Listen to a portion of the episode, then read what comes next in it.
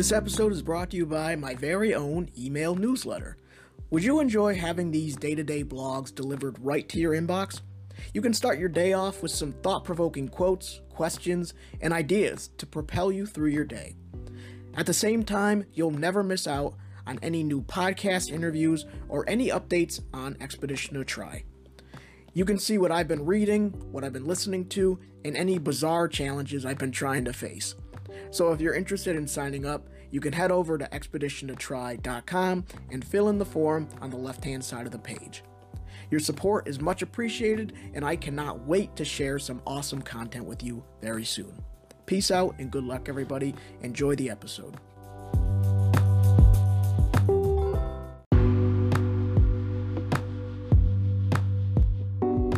Is the act of separating ideas from people beneficial or right? Are we able to learn something from somebody that is known for saying shitty things or making poor choices? I have this habit of removing the voice from the individual. An idea is a separate entity from the person who said it. If I hear a quote that resonates with me or promotes further consideration, I don't really care who said it. Why can't I take this quote by Jordan Peterson? You have power over your mind, not outside events. Realize this and you will find strength and ponder it just because I don't agree with a lot of his other opinions. That quote is thought provoking. It encourages reflection and encourages me to use self awareness to apply it to my own life. What's so wrong with that? Okay, I lied to you. That quote is from Marcus Aurelius, not Jordan Peterson. And this is what confuses me so much. There's an entire group of people who would hear that quote thinking it was Jordan Peterson and thus ignore it. But that same group, if informed the quote was from Marcus Aurelius, would listen and ponder.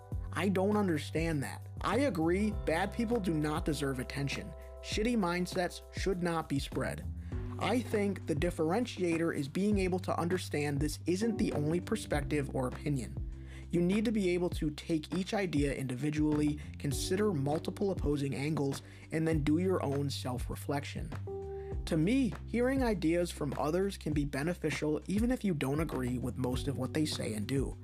You don't have to attach deeper conditions to a quote and completely ignore it just because that person said it.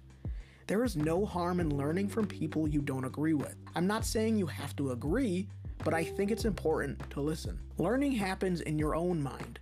The decisions you make based on what you hear are what is important. Having the ability to hear someone out without letting your ego and opinions get in the way is a beneficial skill. Take their ideas, filter it through the logical part of your brain, not the emotional. You can learn from everyone, just know it isn't the only opinion. Try separating ideas from people.